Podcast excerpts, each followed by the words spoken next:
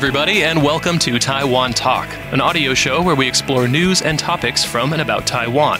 I'm today's host, Trevor Tortomasi, and for this episode, I had the privilege of traveling to Taiwan's prestigious Cloud Gate Theater. The theater itself is in Danshui, in the north of Taiwan, in a grand historic building surrounded by beautiful fields near the ocean. But the organization, the Cloud Gate Dance Theater of Taiwan, was founded in 1973 and has been promoting cultural activities all over the world ever since. When I arrived at the theater, I spoke with Li Jingjun. She joined Cloudgate in 1983, and she is now the Associate Artistic Director of Cloudgate Dance Theater. Start from as a dancer and then the rehearsal director and the associate artistic director right now. I started by asking her a bit about the name Cloudgate, or Yunmen in Chinese. I've read that Cloudgate was the name of an ancient Chinese dance. Yes, So is that where the name comes from? this is the ancient ritual dance. According to the history, it appeared 5,000 years ago. And nobody know the dance looks like, how is it dance. But uh, when, when Mr. Lin founded the company with the dancers, She's talking about Lin Huaimin, the original founder of Cloudgate, and a prolific dancer, choreographer, and artistic leader. He retired from his position last year in 2020, but he still remains a vibrant, influential, and historic figure in Taiwan's dance theater scene. Um, he doesn't want the company named after his own name. Like at that time, American modern dance company would be Martha Graham Company Jose Limon Company. But he thought they want the company together belongs to Taiwan. And there's a Cloud Gate Yunmen. It's a beautiful name. And again, in the ancient time, dance, Wu, relate to Wu, shaman. So the only shaman dance. is, the dance is the communication between people and the god. So, when did you start dancing? I started uh, dancing when I was 13, but I joined the company when I was 17. When did you know that it was what you wanted to do for, your, for life? When I was 13, when I When- first day, I walked into a s- small local studio. I thought this is something I have to do. So, for the, the process of creating a dance, it, I'm sure it doesn't just happen in a day, but how does it start? How do you, what comes to your mind, or what do you do that you start to think, okay, I can make this into something? I think the, the, the fascination about dance is the movement. When you move, there's, there's a life talking to yourself. And I think all, the dancers start, they enjoy moving. But then gradually you become professional. You have to become an artist. You can't just enjoy moving. So you have to start investigating how to do a movement better or in a more expressive way. You have to become an expert in what you're doing. You can't just simply enjoy it. And sometimes that's agony because it's a lot of repetition, a lot of criticism, and a lot of hard working. And overall, the body is strong. Body is also fragile. You know, a lot of working, you cause injury, you cause um, frustration. so they come all together. And uh, where else do you find inspiration for dance? Life, people, and nature, and reading, all kind of things. I, I think when you become an artist, it's that sensitivity. It is sensitivity is different. Every little thing can give you a lot of inspiration. It's quantity become quality. The more you do, the more you realize the essence, the principle is important. But you need to go so far. Our martial art teacher says necessary waste. You need to waste your energy and your time in a necessary way because that's you know what you don't need anymore. You need to go through that process. I've been working here 38 years. For the past 20 something years, my father, every year, come to Chinese New Year, he would beg me to find a proper job. Until the year I re- received the national award, he, he gave up. So it's, it's, I would say Cloudgate, Mr. Lin bring dancers into a status that people can approve. Oh, that can be a career. When I was little, it would just call you, uh, you the dancing girl, whatever dancing girl, you know. There's, there's no such job called dancer. So financially, all kind of aspect, it, it's difficult, in, even till now. Even till now, we have such big house. Doesn't mean we have money. you deliver quality performance. You deliver creative value in your new work. It had to be there. The audience then will believe in you, will support you. So it's the quality. Quality matters. What do you feel was your best performance? What is something that stands out to you? What uh, what is, is I your think, favorite? Uh, the clip I sent it to you. Miss Lee is talking about a video clip of one of her most famous performances, a solo dance in the production called Portrait of the Families. She sent it to me before the interview, but it also came up many times in my research. Uh, not very. I think it's, I would say very close to myself. Yes, The to sometimes us. a, a, a work come out with a lot of effort, like you between choreographer fighting, discussing, and trying a lot of things. But some work and some role just it just come out like a gift, like it's a gift from the Buddha. When you know you talk to choreographer, he was thinking doing this and that, and the idea, small idea, but it come out really naturally, like we understand each other. And so some kind in in my lifetime, there's uh, one or two work they come out like naturally, like it was already in this body, and it's just opportunity to come out. And then you see yourself. You say, "Oh, is that is that me?" my family or my husband is that is that you? Yes, it's part of you. You don't know. It's through art. You can't you see yourself the hidden you. oh, it's always always there. What kinds of places have you traveled to?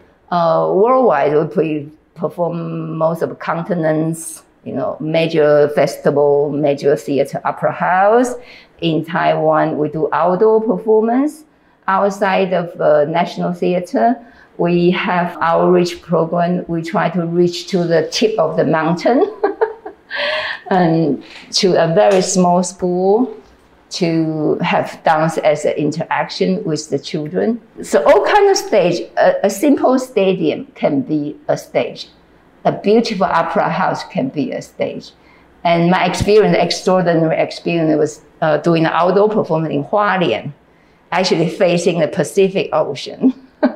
That's amazing. That's amazing. And you have whole Hualien, mo- about 60% of the Hualien residents come out at that night and sit on the grass with the moon, with the wind, and with the sound of ocean. Did you say 60% 60% of the Hualien, yeah, of Hualien City? yeah, they come out.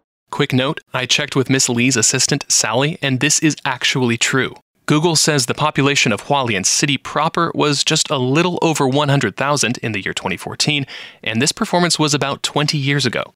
Miss Lee says she remembers after the performance, Mr. Lin Huaimin exclaimed excitedly backstage, We've never seen so many people gather in Hualien. It should be more than half the city here tonight. Seriously, that blows my mind. On average, you attract 10 to 20,000, even 30,000 people in one night to come to this free outdoor performance. And that can be a beautiful stage. What kinds of technology do your performance include? Maybe you have ropes or swings, lights, kind of advanced props. How Um, technical might it get during a performance? Technical is not the main focus for a dance performance. Is the how the movement can be explored in a creative way. And then technical will be supportive, what the dancers requires, what, what the dance needs. So it's not so much spectacle in terms of technology as such, but it is supportive elements. Yes. I, I saw your performance too. It started with a lot of hand motion, yes. and then it slowly enlarged to uh, you moving your entire body. Yes. So lighting is a very important theater elements, and music, and setting, and costume, and everything, and coming to support movement. So movement is is a priority. yeah, we used to have a piece called Moonwater, Mr. Lin's uh, landmark, and Moonwater they have to be water on stage. But how could you dance on the water? and with moon. So there's a lot of design which to uh, challenge a designer. Like I want the water at certain times, and I want the water elegantly and to shine with the moon. So um, choreographer is the one is a magician. They have to have all kind of idea, and the creative team, the artists, we work together and work it out how it work on stage. That require a lot of technical, but technical is for supporting the dance. I, have seen a lot of the performances uh, include glorious, beautiful music, lots of instruments playing along with the performances. How often is there singing? Do, do any of the dancers also sing, or is that not a part of the dancing? Mm, singing is not actually what the dancers do. But our artist director now, Mr. Zheng Zhonglong, he likes to explore the element of voice and the elements of, of drama into his piece. So now, Cloudgate dancers, they do have to use their voice and the movement all the time and explore something new and challenging. But singing is not quite of a dancer's job. Hmm. But now, poor dancers, they have to be able to do everything. So, for this theater, there are many people dancing. Who is in charge usually of choreographing each Chor- performance? Choreographer, the artist director, or the resident choreographers. Okay, I know my question sounds pretty silly in retrospect. Obviously, it's the choreographers, but I really wanted to get a picture of the collaboration of dance design. I think Miss Lee explains it well. They decide the artistic direction of the company and then the dancers work together with the choreographer. I would say most materials coming from dancers.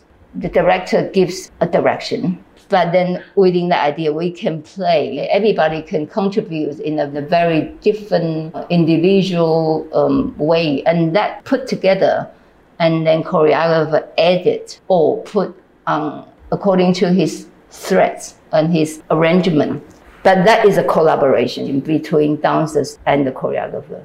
And how much time do you spend rehearsing for a show? Maybe is it planned for three months from then when you begin, or do you plan a year ahead of time? Or here, dancers working every day, eight hours a day, six hours rehearsal, and they start with a class in the morning. It can be Tai Chi, can be Chinese internal martial arts, can be ballet, can be contemporary And for a new work to be done, at least one year preparation, only physically involved. But idea for the choreographer, I believe they have to start much earlier. And what kind of creative team they like to have and working together. So for choreographer, that idea had to come up much earlier, at least two, three years. Sometimes for long, long time, like for Mr. Lin's uh, some idea in his mind at least for 10 years, and he doesn't know how to start with. And maybe after 10 years, he knew where to, that's where, where the point to cut in and to start with. So it's a long process. And after premiere, the work still has a space to become better. So you still continue to drill, to change, to see what's a new possibility. How many years do dancers usually perform until they retire? Retired. It's, it, it varies. It depends on individual. I have several colleagues. When they retire, they are 50 years old. For content, for dancers, that is very unusual. But we have unusually low or unusually high. Usually senior. Okay. Oh, on average, I would say ballet dancer they dance for 10 years, 20 oh. to 30. That's it. Gymnastic, they end at 20. yeah, even. It shorter. seems like it's pretty hard on the body. Yes. Yeah. Ballet maybe 30, 30 ish.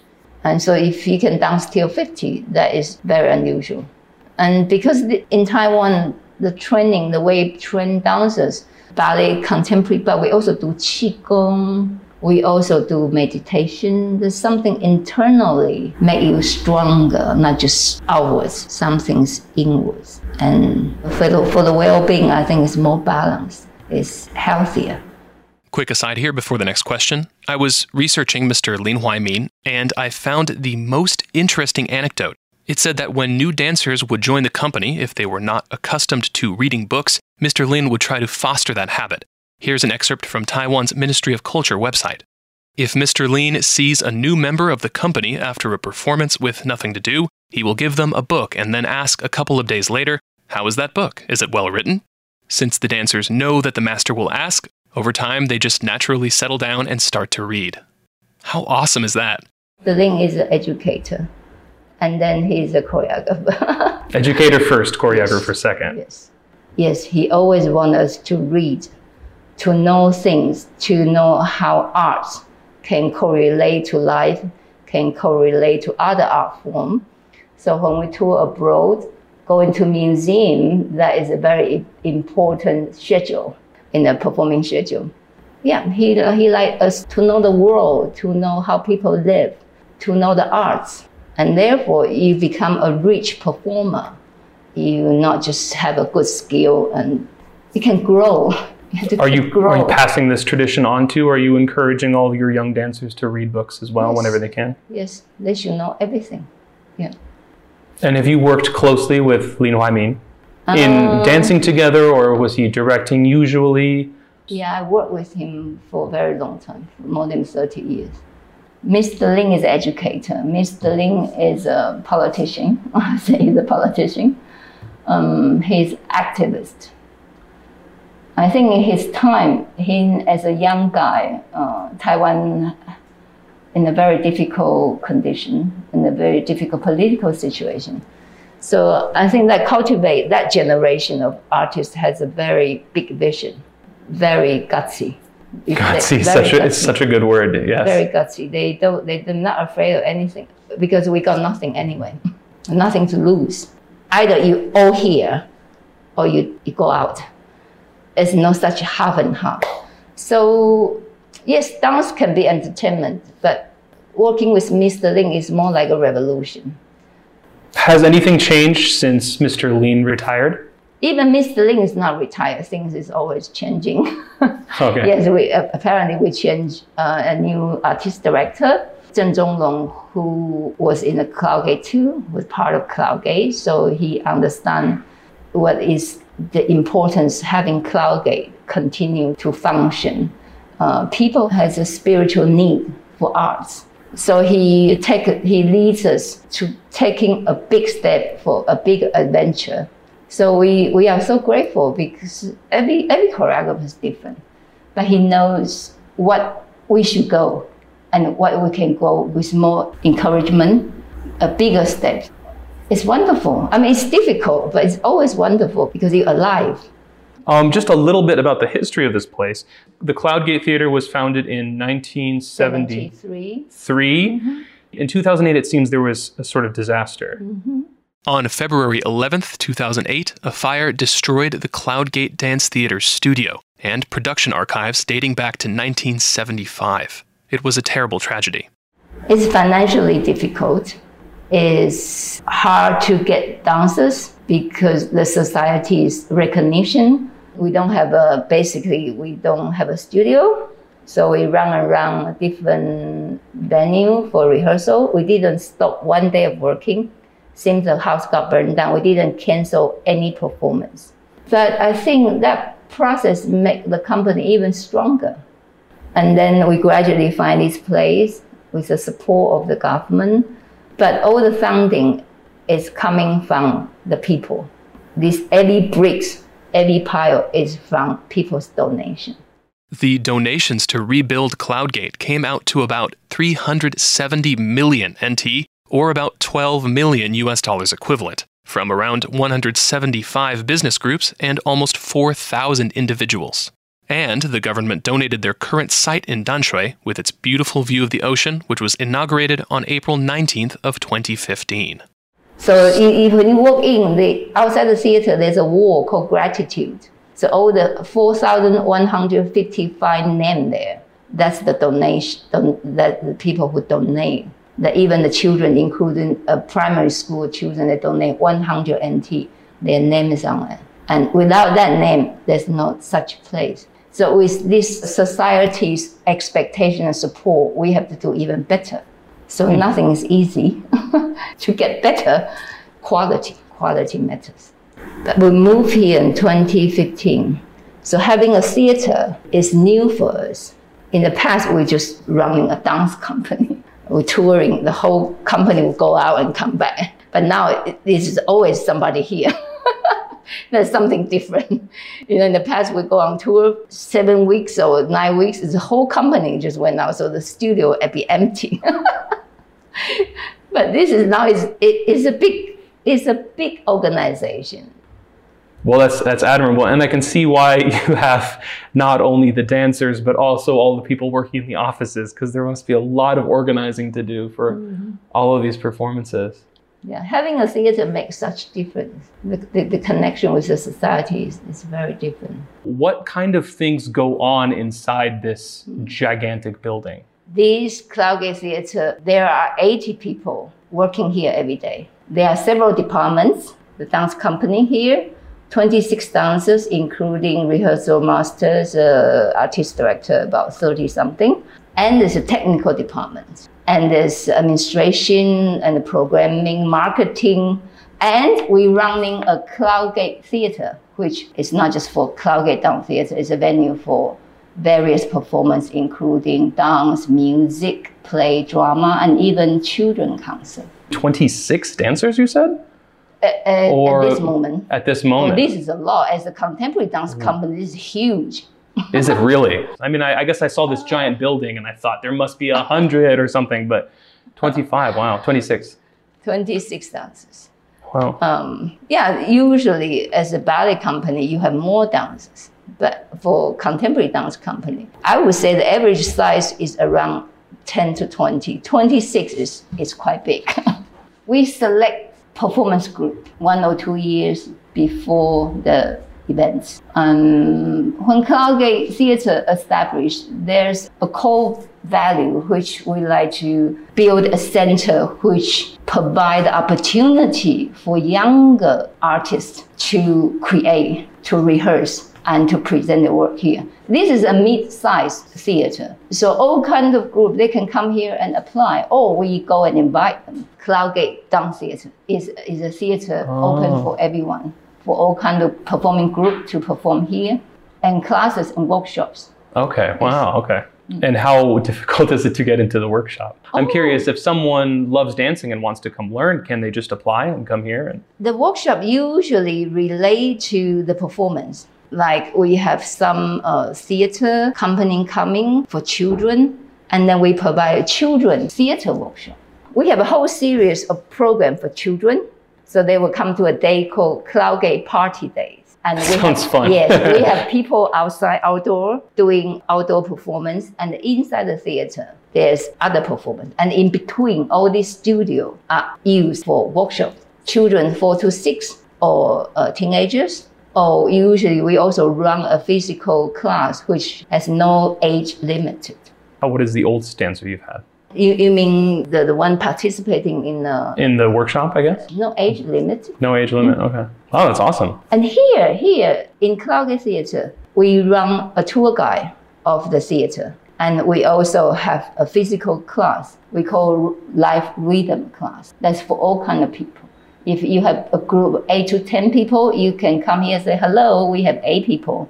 We like to know the history, of the story of the building, the story of the theater, the story of the company. And we also like to have a physical class together. What do you see for the future of Cloudgate Theater and, and dance in Taiwan?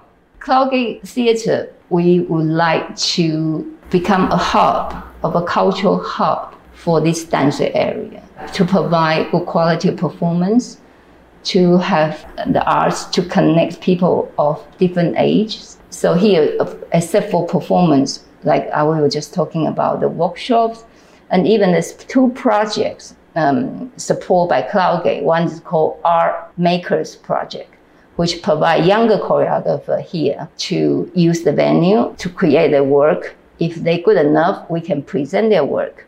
And they have a little bit of financial help. And the other work called Wanderer Project, that is to give a, a little bit more mature artists who like to go to do a further development in their career. And, but it's called poor journey because we provide very small amount of money. They have to do a lot of physical, with not luxury traveling. Mainly it would be like Southeast Asia, the tour. So there are scholarship to support younger artists and the menu itself also to support the younger creators to do their work. So it's a culture center. It's also a dance company uh, working on making a better work can relate to people as a dance as a media to connect people. So this is our goal to create better performance, but at the same time to support younger artists to use all this facility because overall this facility is coming from the society as a platform to benefit to the society. Well, that's amazing. Thank you so much. I mean, those are all the questions that I wrote down. Mm-hmm. Um, is there anything else that you that you thought of that you'd like to say, or? Oh, you have a very thorough questions. I, I tried to. About, yeah, very good. I have to say, as someone who spends a lot of time researching for interview questions, that was one of the highest compliments I've received this year. And I won't forget it, because it means I'm doing my job. Thank you to Miss Li Jingjun of the Cloudgate Dance Theater Taiwan and her assistant Sally, who have both been so helpful and patient throughout this entire setup process. 37 minutes. That was like the fastest 37 minutes ever.